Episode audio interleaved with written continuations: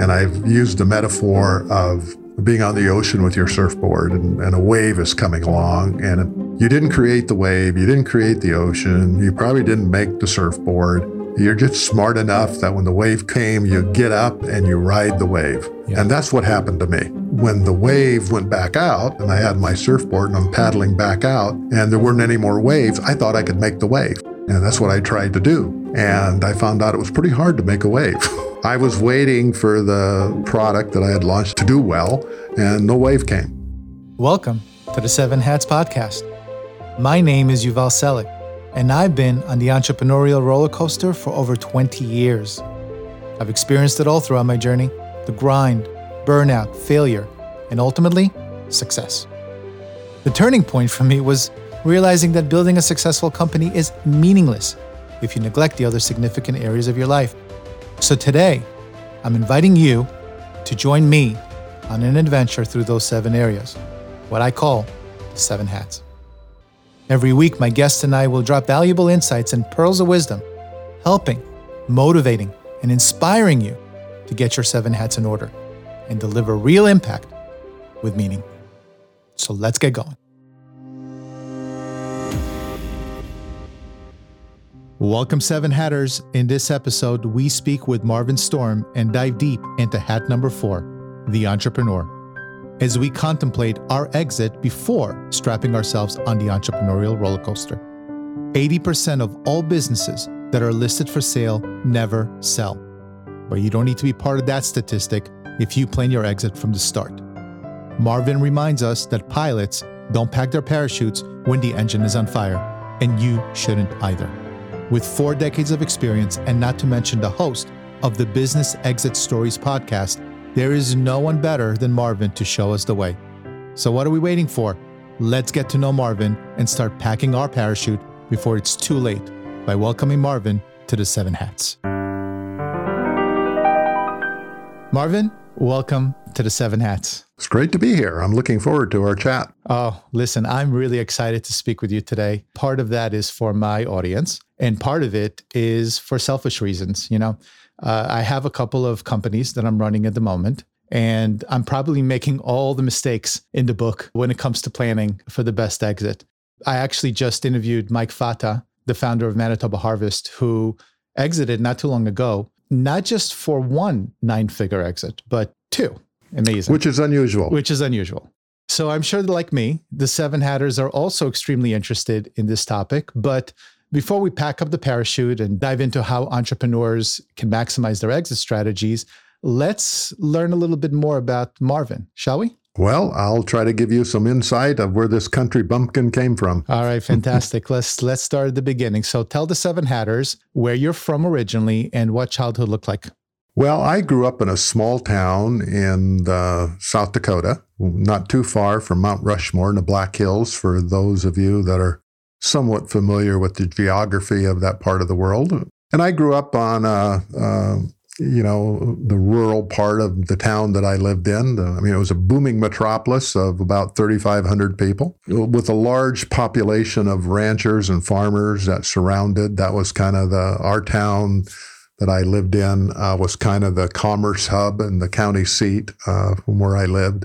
My father was an entrepreneur. He was raised on a ranch uh, grew up uh, in the middle of nowhere. Um, I've been out to the old uh, Storm family home homestead, and I can remember the first time uh, in my adult life that I went back and spent some time there. Uh, what was so stark or amazing to me is uh, the ranch was it's literally in the middle of nowhere. Wow. Uh, you know, 175, 100 miles from the, na- the nearest town. And the, the winters in that part of the world in South Dakota on the plains there, they can get pretty brutal. Uh, a lot of wind, uh, a lot of snow, drifting snow.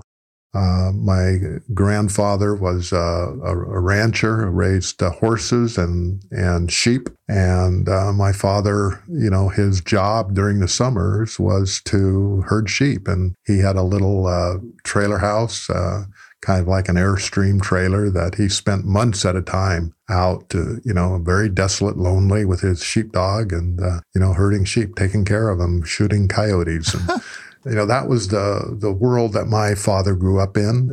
You know, if something broke you know, on the ranch, uh, you didn't drive to town or go down to the hardware store and buy something to fix it. You had to figure it out and uh, ma- make it work. Because of that, my dad uh, became quite, uh, he had an aptitude for mechanics. I often think if he'd went on with his education, he'd have ended up a mechanical engineer or something like that. He was very bright, very mechanically adept. And when he moved to town after my uh, grandfather passed away, he was the only son that stayed on the ranch. Uh, was just 17, 18 years old at the time, and with my grandmother, and they just had to move to town. So they sold the, the, the, homestead and moved to town, and and he got a job as a mechanic, and eventually left that uh, employment environment and opened up his own shop. And I can remember as a kid going out to his shop, which was out, outside of town, walking out for the couple of miles that it was and spending my summers there washing parts and watching him work and rolling under the car with these creepers and a cigarette hanging out out of his side of his mouth and grease on his face and sweat pouring, uh, you know, and the hot summers there that were there, very hot, you know, you know 90, 100 degrees out, and he's in his shop, but heavy, you know, coveralls on, and you know, working on everything from diesel trucks to farm equipment to cars, pickups, you know, what you name it, uh, he could fix it. So that's the kind of the world that I grew up in. My mom was a bookkeeper. She had a full time job during the day. Uh, and then kept books on evenings and weekends for my dad. And uh, they worked hard. They were blue collar, you know, hardworking uh, fabric that this country is built on and established on. And and over the years, uh, you know, he built up his business, had a number of mechanics working for him, and expanded his garage, built his own building, and and uh, later added a towing service. And so he had a lot of entrepreneurial pursuits. And I saw the ups and the downs of that life of being an entrepreneur. Um, he worked two jobs. He actually uh, when he first opened up and left employment as a mechanic and opened up his own shop, uh, he took another job to make sure there was always bread on the table, wow. uh, working for the railroad. So he would go down. They had these big diesel engines uh, that needed fuel. And in the winter, they would sand, they would put sand on board these big diesel engines, and the sand would be let out in front of the steel wheels to give him traction when the there would be ice on the tracks. And uh, so he would go down and spend uh, five to seven hours uh, every night, uh, five days a week, you know, working and fueling and get and into switch yards, moving the engines around, getting them ready for the engineers the next day. And then he'd, you know, after midnight, he would come home and and be up at uh, five thirty, six o'clock to go go into the shop and work. And he worked six days a week. And uh, vacations were not something that I was really familiar with, only taking two my whole childhood or teenage years. Uh, just wasn't part of the agenda. That's kind of the world that I grew up in. And my dad, you know, really didn't want me to follow his footsteps. He didn't want, he wanted me to get an education, which I did. I got my degree in accounting and went to work for a big four accounting firm and and uh, after a few years doing that, I was playing pickup basketball with a group. Uh, you know, for several years, we would meet at four o'clock on Tuesday afternoons, and we would play two hours, two and a half hours of, of pickup basketball. And I met a guy there that later became a co-founder to me, and uh, you know, we'd play these basketball games, and afterwards we would talk shop and just talk about what's going on in our individual lives. And before you know it, we were turning in our resignations and striking out on our own. We had a rented a 300 square foot office and, and an office building downtown. And I was in the San Francisco Bay Area. And uh, we had two desks and two phones, and the desks faced each other. And uh, we were in business. And we built up that business, which was in kind of the equipment leasing uh, world. And uh, we just happened to be in the right place at the right time. Wow. Uh, which isn't uh, good for a young entrepreneur. I was like 27 years old at the time when we when we struck out on our own. Things went well. Uh, we grew that to 70, 60, 70 people and two floors of an office building in downtown. And, and uh, I really thought it was pretty smart. Things were going pretty well and uh, making a lot of money a lot more than my peers at the time. You know, I just thought that I had it figured out until I didn't. The economy changed, uh, the tax laws changed. We were somewhat reliant on you know investment tax credits, and and when we would uh, you know structure these leasing transactions and uh, extract the tax benefits out of them, and at the time, and uh, the, the, tax laws changed, the economy changed, and uh, then I wasn't so smart anymore. Uh, bu- business that used to roll in and we didn't have to do much to get it all of a sudden became very challenging. Wow. And I thought I thought I could figure it out. You know, I just thought that. Uh, we all get to that to that place, and I, I, can't wait to delve a little bit deeper into the, that side of the business.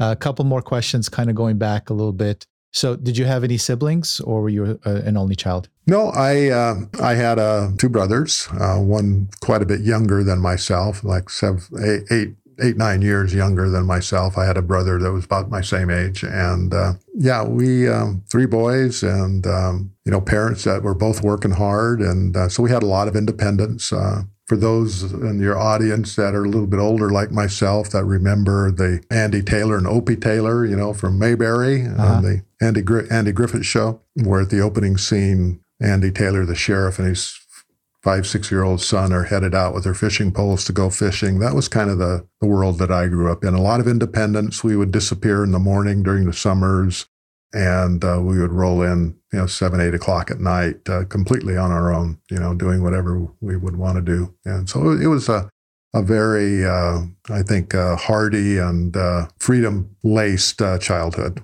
Did your brothers end up becoming entrepreneurs or what, what are they doing?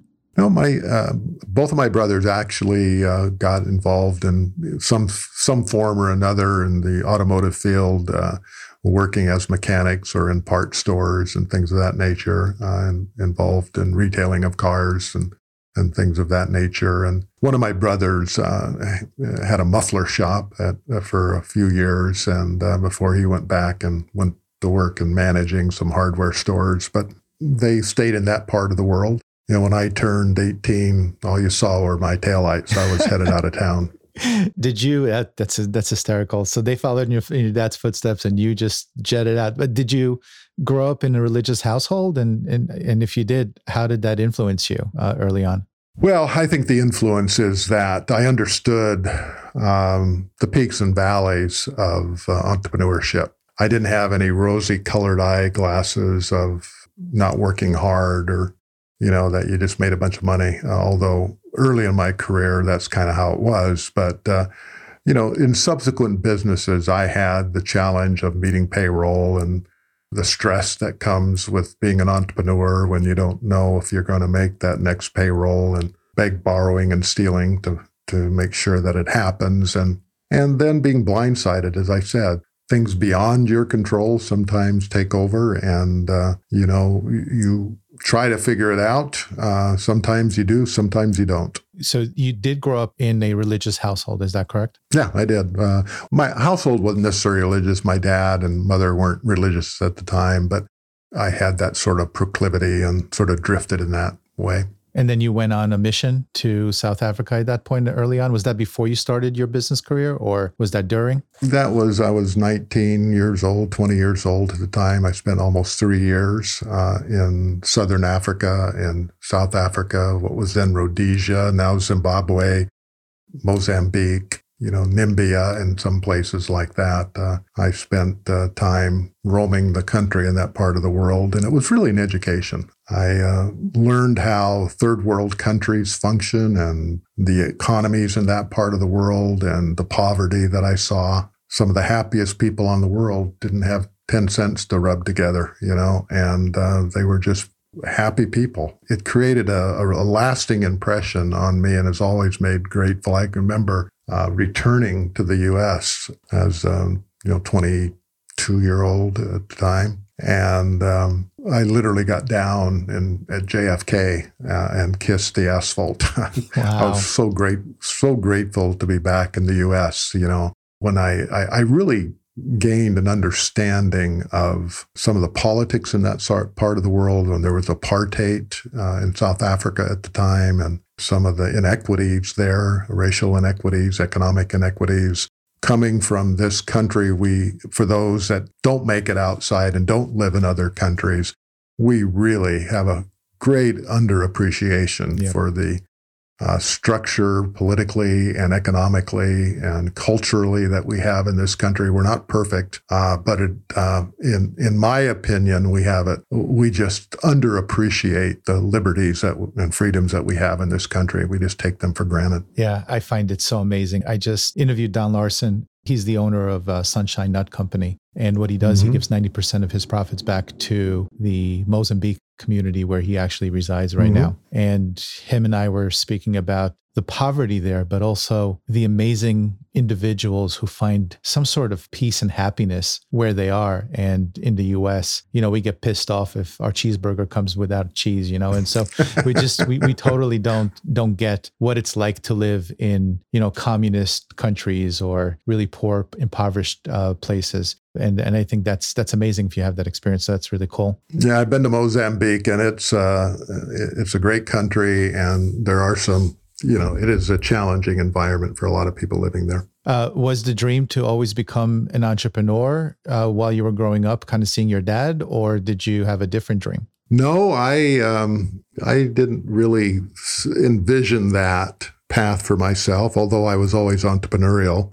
In college, I got involved in a couple of my startups or businesses that I tried, and some were successful, some weren't. But uh, no, I I thought I was going to get an education. I you know went into the accounting field, and then was going to go get an MBA and and was really headed on the corporate track of uh, becoming a you know corporate minion. I mean, I, I, that's how I envision it because that's generally when you go to college. Uh, in most cases, not all, but most cases, uh, your professors and counselors that coach you along the way. It's all about uh, getting your degree, learning how to interview, sprucing up that resume, you know, getting a job. Uh, I think schooling for uh, not so much these days with places that have entrepreneurial programs and some of the great universities in this country that have forged this path of entrepreneurship as uh, uh, alternative careers. That didn't exist when I was coming through school, and so my my path was, you know, really geared toward becoming an employee with a,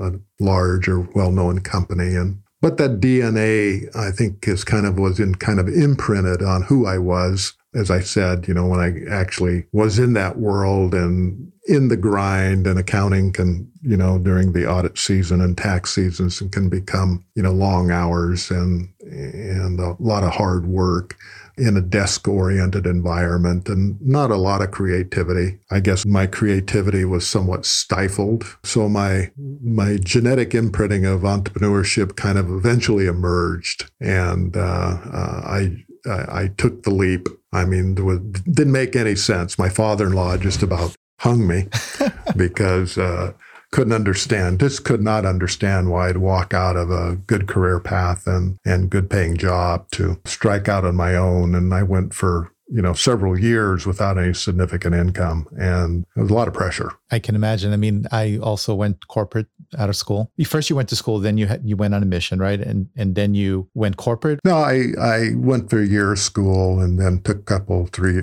about three years off, uh, three full school years off, and uh, then returned and got my degree and then jumped in. Jumped into uh, into into a accounting firm.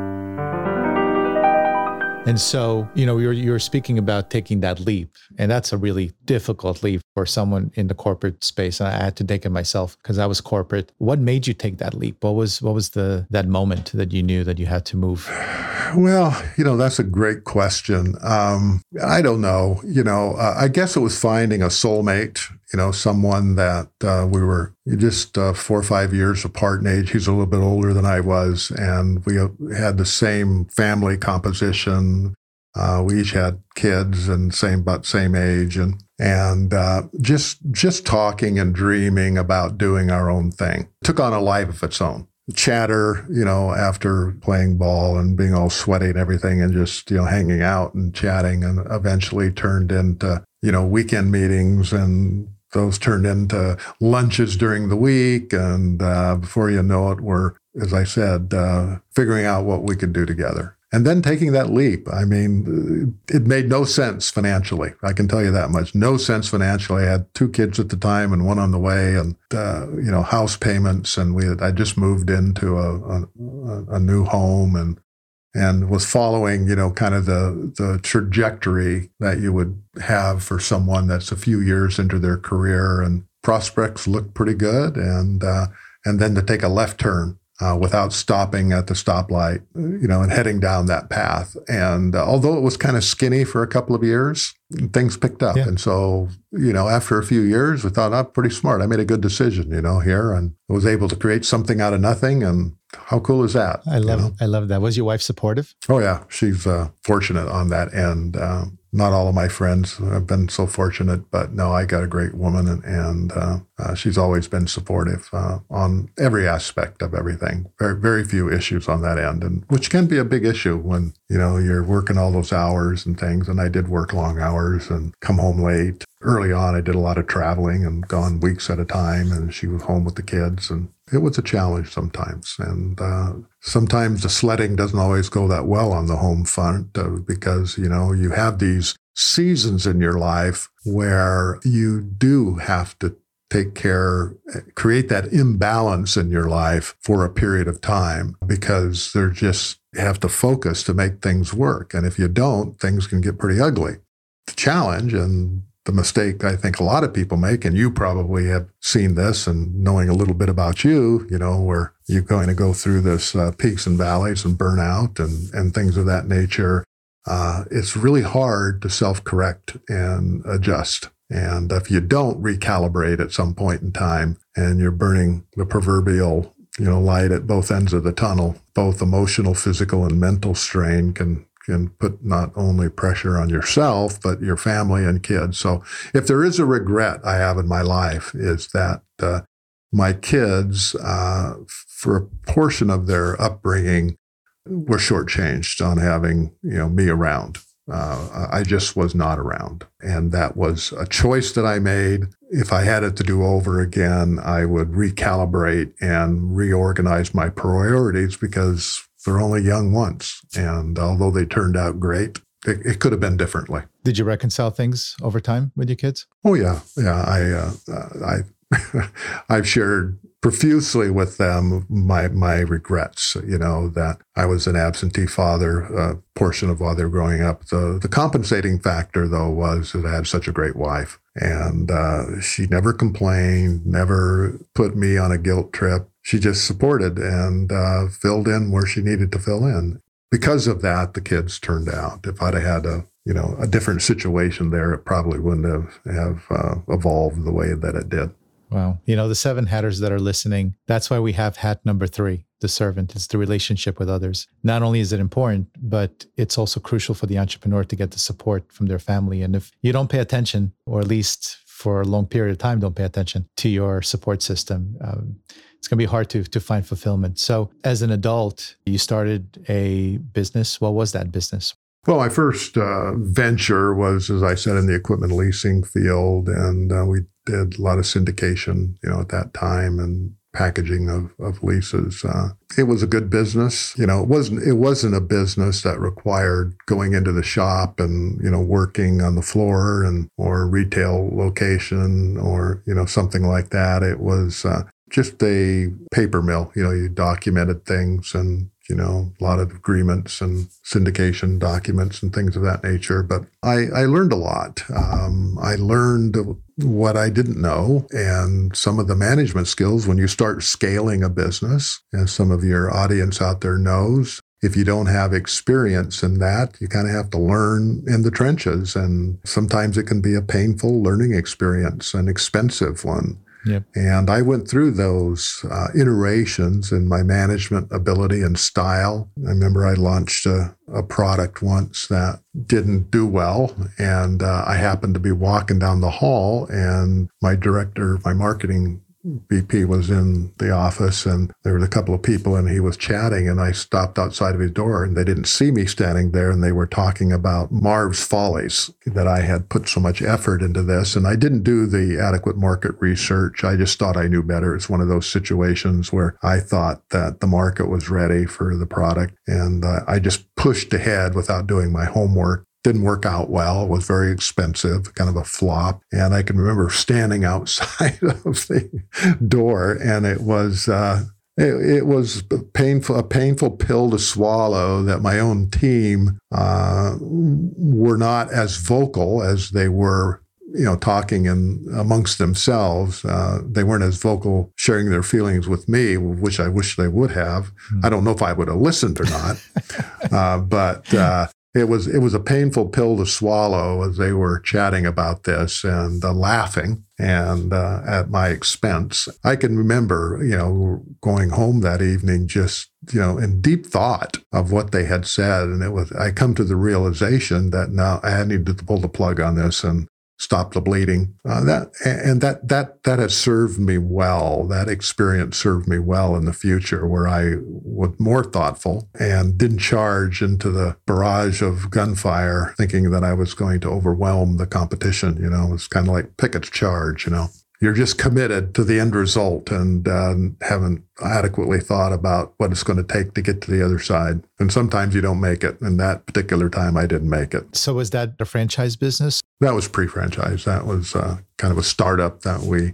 launched and and grew. As I said, it, it, we did very well for eight to ten years in that business, and uh, your audience knows uh, the world changes. You yeah. know, there's nothing that stays constant very long, and in business, and uh, it didn't. And as the world started to change, you know, we tried to adapt. And you know, I, have often I've often said that I happened to be in the right place at the right time, and I've used the metaphor of being on the ocean with your surfboard, and, and a wave is coming along, and you didn't create the wave, you didn't create the ocean, you probably didn't make the surfboard you're just smart enough that when the wave came, you get up and and you ride the wave. Yeah. And that's what happened to me. And uh, when the wave went back out, the water went back out, and I had my surfboard and I'm paddling back out, and there weren't any more waves. I thought I could make the wave, mm. and that's what I tried to do. And I found out it was pretty hard to make a wave.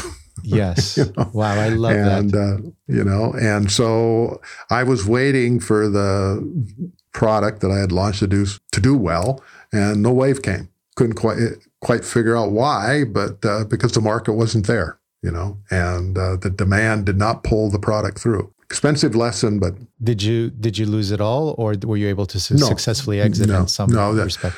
No, we didn't lose. You know, it was tough sledding because we were committed, and a large part of our revenue was gone, and we were trying to replace it. And it became such that we eventually, uh, you know, concurrent with all of this is that we were getting older. My partner was a few years older, as I mentioned, and his goals and aspirations sort of changed, and and I was younger and and really wanted to move in a different direction, and, and we just agreed to agree that it was time to kind of exit exit out of the business, and that, that's what we did. We we kind of uh, decided that it was time to move on, and and we did. And I went left, and he went right, and we're still great friends today. And you know, we just pursued a different career path after that. Uh, and so you uh, pursued franchising right after that. Yeah, I had done in the uh, leasing business, I did quite a bit in myself in the franchise environment, you know, providing leases and things of that in that world. And I just got intrigued with the whole process of uh,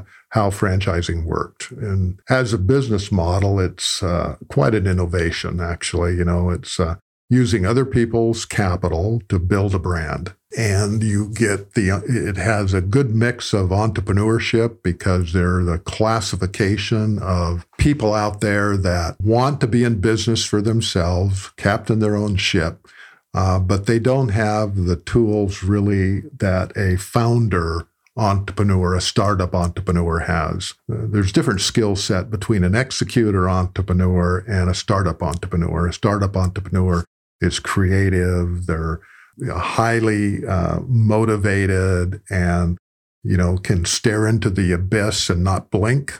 Envision something that doesn't exist and make it pull it through to reality where there's another type of entrepreneur that you know comes out of the corporate environment tired of that world and uh, they have really good skills, have developed those talents of execution, management, you know, sometimes in the sales and marketing arena, or maybe in the financial arena or the operational arena. Uh, and they bring those skills to entrepreneurship, and franchising uh, can be a good fit in that situation where the model has been developed and it takes a high degree of execution to take the model into a new market, uh, new geography, perhaps opening up and building a brand in, in, in a market where all you have to do is paint by numbers because the model has already been developed and you have to you know execute uh, that model in a new market and uh, build the brand in that market. And that's a different skill set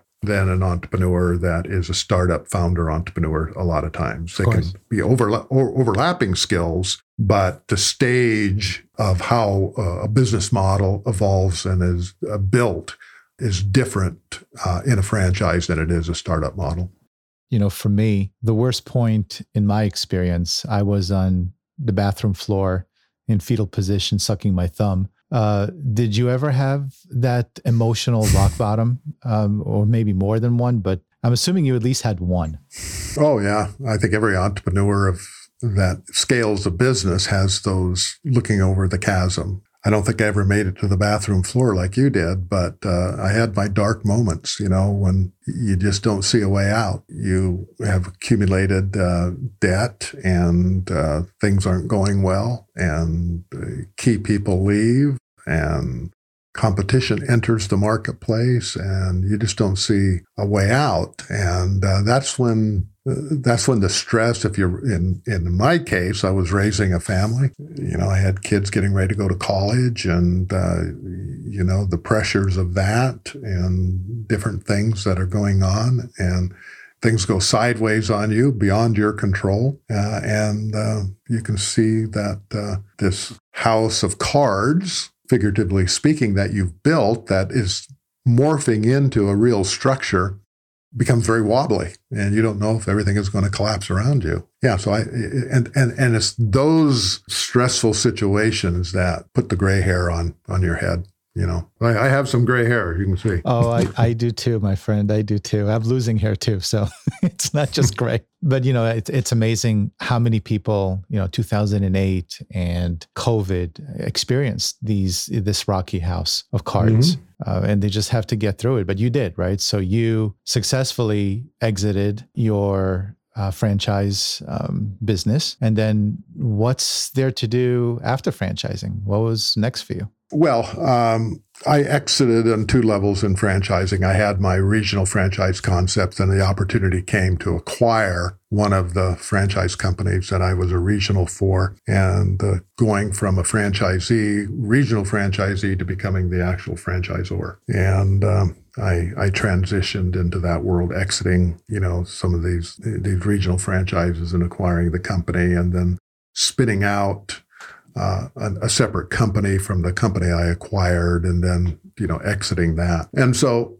uh, after my this last exit uh, a few years ago, that's when I pulled up. I was in the Bay Area, San Francisco Bay Area, and you know, left that, you know, rather hustle bustle part of the world and um, moved up to the Sierra foothills, which is on the, if, you, if any one of your audience are familiar with uh, this part of the world, it's on the way up to Lake Tahoe, which is a spectacularly beautiful place and much more rural living than I am right now. And I really thought I would just uh, kind of wind it down, uh, move from the fast lane over to the slow lane and and uh, I made that transition across the different lanes, and uh, and I found that being in the slow lane isn't all it's cracked up to be.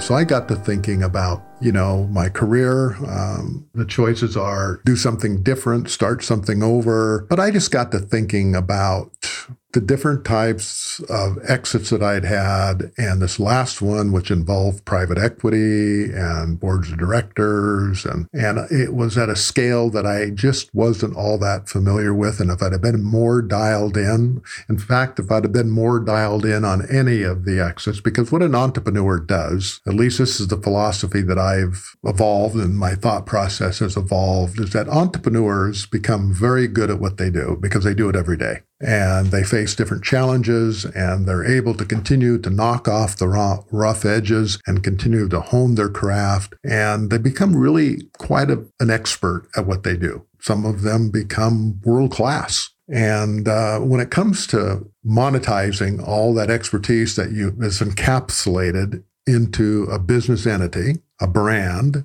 and you want to monetize that uh, because you don't do it every day, you tend not to be very good at it, or you don't anticipate all the things and all of the components of putting together a solid uh, and smooth uh, transition to exit out of your business. And most importantly, is to monetize and optimize uh, the value that you've created. You may have created a lot of value, and depending on who your buyer is, they may be able to take advantage of your inexperience, the structuring of the deal, because they do it every day, all day long. Because you got to remember, on the other side of the table, depending on who the buyer is, this is what they may be what they do for their living and they become like you as an expert in your craft and your service and product uh, you're really good at it. Well their service and their expertise is in deal structuring. Yours may or may not be.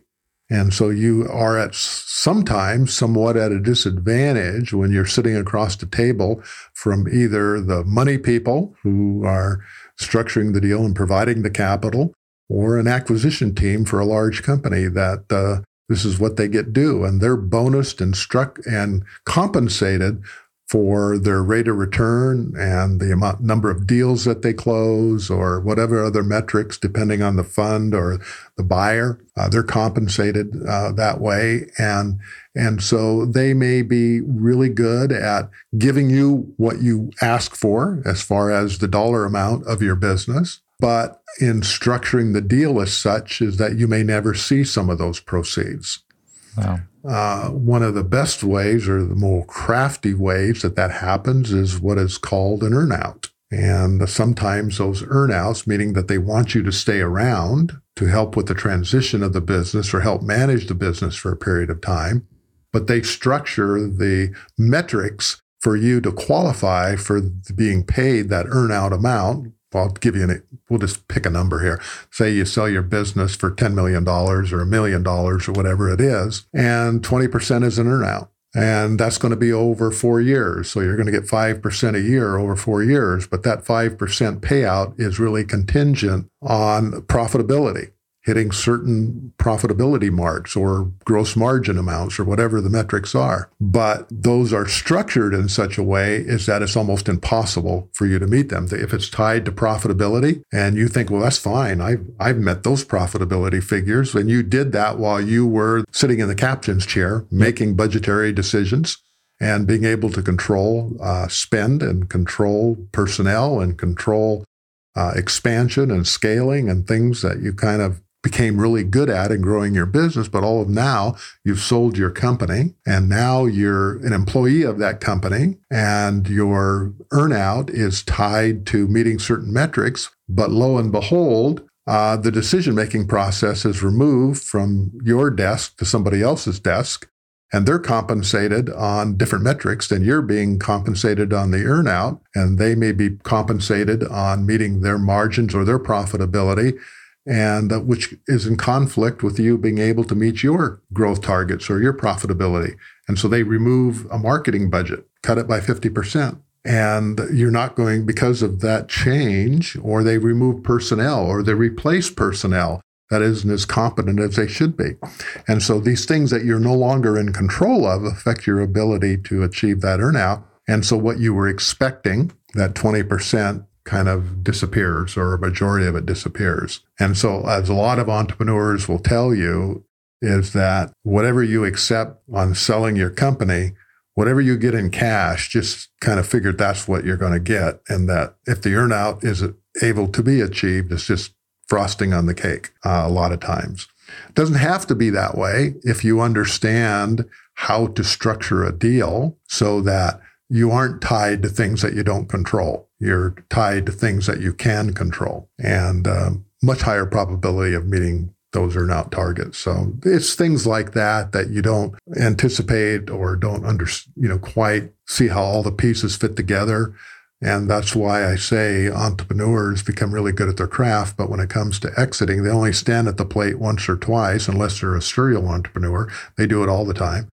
Uh, then they know the, they know the process and how to structure these deals. But for those entrepreneurs, which is most of us, get one, two, three shots in our career to stage an exit. I guess I was lucky because I had an earnout opportunity come my way uh, for Promomash, uh, the current company that I'm I'm running, and uh, looked good on paper but quickly I said no. So mm-hmm. so you're you're not playing golf, right? You're kind of learning about this stuff, but, but what are you doing with with your life now? Well, as I said, uh, I just got to thinking about the whole process of if entrepreneurs had the ability to see around the corner when it comes to their exits and be a little bit more anticipatory on what to expect that would probably be something that would be of a valuable service and somehow I could give back to what I've accomplished in my career. Uh, I'd be able to help others along that path, and that would be a good feeling and a good thing to do. And so I decided to start this podcast. And uh, there are a lot of uh, podcasts out there that interview entrepreneurs that have sold or exited their businesses, and they share their story. And, and those are, I listen to a lot of them you know, myself.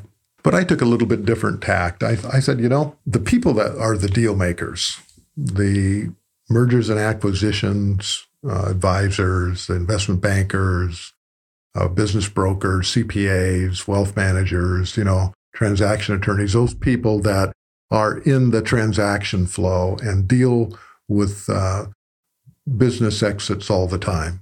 That's what they do for a living. And they have a whole portfolio full of clients and stories and deals that they have been involved in uh, that they can, you know, bring to the table and share the good, the bad stories, some of the real ugly stories that they've uh, been involved in, and the takeaways, so why they went well, why they didn't.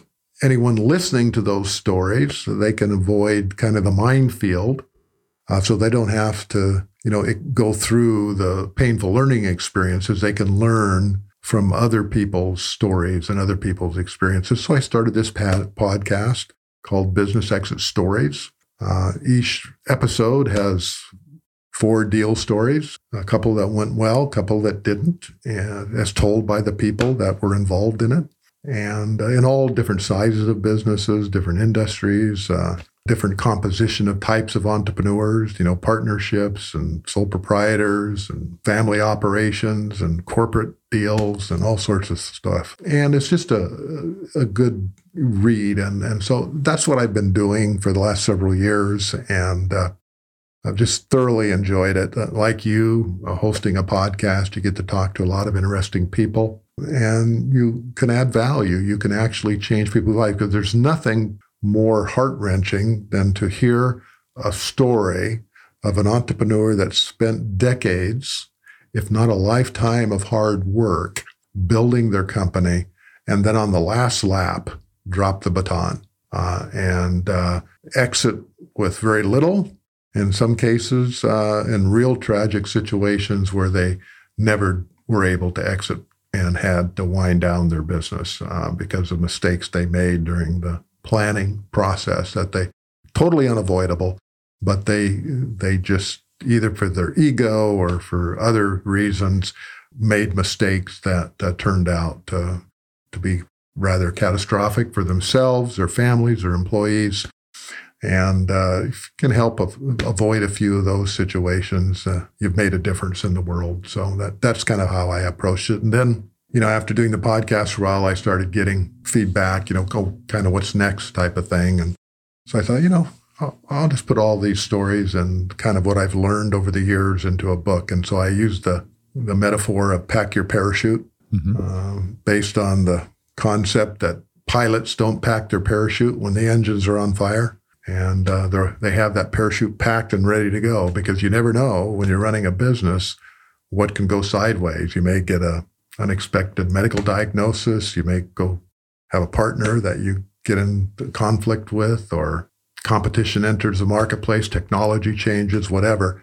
If you have that parachute ready to pack, uh, you're much more likely to be able to step away from your business more quickly and more profitably than if you don't. And so I'm in, a, in the process of writing that book right now. And, and so life's been good. I just enjoy the whole process of providing some insight uh, for people. Sometimes the largest asset that they have or ever will have is the business they built. And you just want to make sure that people can monetize all that hard work. I love that. And the book's coming out next year, right? You're on track. Right. Mm-hmm. Mm-hmm. It's hard to write a book. a lot harder than I thought. Exactly. So, Sounds good in theory. Sounds good in theory. I know. Uh, I'm in the process of thinking and trying to do it, and it's it's definitely harder than I thought as well. So, what advice would you give a corporate individual who is looking to jump ship and become an entrepreneur? Because you wrote your that's uh, parachute is not your sec your first book; it's your second.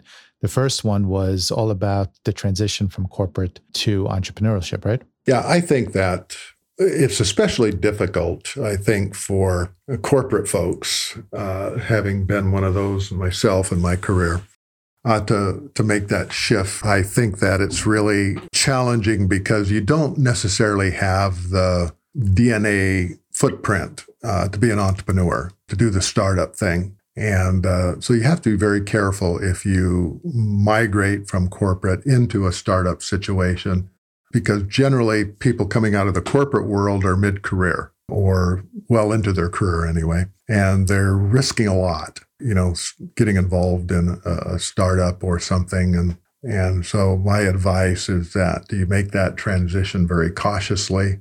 Uh, you take time to evaluate it and to assess if you're going to be adequately capitalized to be able to pull that off. And that uh, if things don't go well, that you that you have your options, you know, there for you. The the the theory of burning all the ships so that you have no no option sounds good in theory, but uh, if you have a family and everything, uh, they can become kind of dicey sometimes. Try not to tell your boss to uh, to shove it when you're exiting the, the uh, his office or her office. So, yeah. what was that? I was going to say uh, I've made I've I've made it a practice for whenever I have a transition point in my life not to tick people off, you know, because you never know when your paths are going to cross again. You never know. Um, so four decades of experience, and we just received a, a lesson on what to do for a corporate uh, individual going into the uh, entrepreneurial world. What is the biggest lesson after four decades that you'd pass to someone who's in their first of their decades as an entrepreneur? Well, I often get the question, and it's a valid question what in the heck am, should I worry about exiting my business now when that isn't going to happen for years down the road? I'm too busy building my business to worry about how I'm going to exit it. I get it.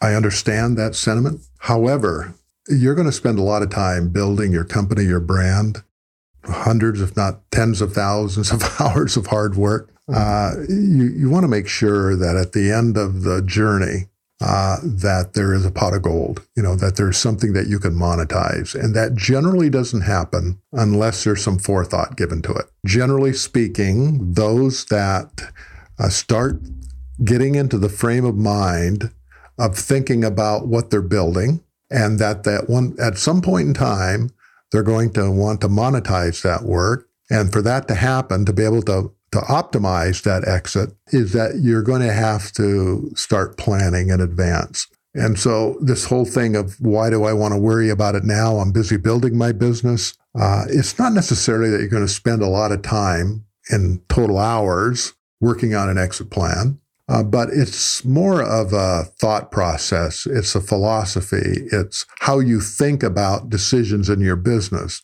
And that comes down to you know, if you're a business that has a lease, that's a key component to how you operate your business. And you're signing a five year lease or a three year lease with three five year options, whatever the situation. You want to make sure that you think about how that lease is going to impact your exit. What happens if you sell the business in five years, six years, seven years? How is that lease going to be viewed or benefit the, the transition of you out of the business. And there are some real sad stories on the, my podcast, Business Exit Stories, of where a lease killed the deal because it was not assignable, or loan documents, or the people you hire and employment agreements that you have with those folks. Uh, it's not that you spend a lot of time in total time commitment to planning an exit, but it's that thought process that you incorporate into your decision making process things that are going to impact an exit down the road. And that becomes, and over time, these things accumulate and will either facilitate uh, a smooth transition and an exit, or they will become problematic when someone is going through their due diligence checklist that's buying your business, and they'll come back with this long list of things that create risk in their business to the transaction. And that risk always translates into a reduced valuation on your business or some very restrictive terms on your transition of your business. And so if you you know get into that frame of mind and you start lining things up that aren't going to be problematic when you exit your business you're going to be in a much stronger position to optimize the value of your business down the road. So if you build it they're not always going to come your way. And i think there's a sobering statistic that you mentioned. Out of all the businesses that are on sale you know currently as an example and at a single time 80% of them never gets sold. Is that statistic still valid? Or? Yeah, that's that's a statistic that's endured over a fairly long period of time. It's not generally known or talked about, and I, I know people that will you know kind of uh, have a discussion around those statistics because it is all businesses, large, small uh, businesses, including one man shops and things of that nature. But the point is that there's a lot of businesses out there that just never find a buyer. And so they just end up winding down and closing shop. And, uh, or if they are sold, it's not the type of exit that uh, was anticipated or thought that they would have. And generally speaking, it's all avoidable. Positioning a business for a successful and profitable exit is not rocket science but it is not uh, easy to do either. It just, it's a process. It's like anything else. It's a process. If you understand the process and you follow the things that are critical to that process and you do it over a period of time, things will generally work out well. And you'll be in that 15 to 20% of businesses that do sell. And those that do sell, you'll be in the top five, 10% of those that do sell as far as optimizing the value. And it's not that hard, but if you totally ignore it and you don't worry about it, the outcome is generally not that favorable. You may get lucky. As I say, you may be in the right place at the right time and you may have a home run, but statistically, that's not how the data lines up. Well, I'm glad we were introduced and I've learned so much during this podcast. And I know that we're going to continue our relationship because I have a baby and I need to exit one of these days, and I need to do it uh, in the right uh, in the right fashion. So uh, we'll be speaking, but I'd like to close out my interview with the following question: Who did you have to stop being, and who did you need to become to manifest your current success?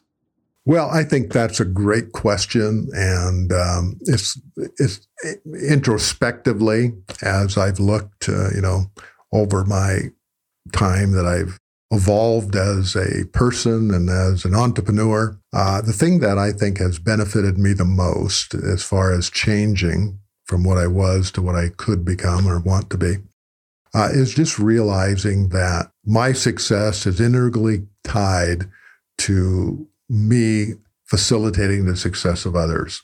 If you think about it, an entrepreneur, if they can help their their team, their employees achieve their dreams, and you know become happier and financially more successful, uh, it's inevitable that the probability of the entrepreneur then achieving his dreams and accomplishing his goals just almost becomes a laydown. Because when you help others achieve their dreams, generally speaking, yours will be uh, achieved as well and probably much more than you ever thought possible. Man after my own heart. I love that. So tell the seven hatters where they can find you, where the podcast is, what else you're offering. Well, anyone that loves podcasts, I love podcasts. I spend hours and hours a week listening to podcasts because I gain insights from folks like yourself that uh, have so much to share and bring on guests to share. And, you know, it's uh, wherever you get your podcast, just go to Business Exit Stories. Uh, search your podcast that way on Apple Podcast or Spotify, Stitcher, wherever you get your podcast.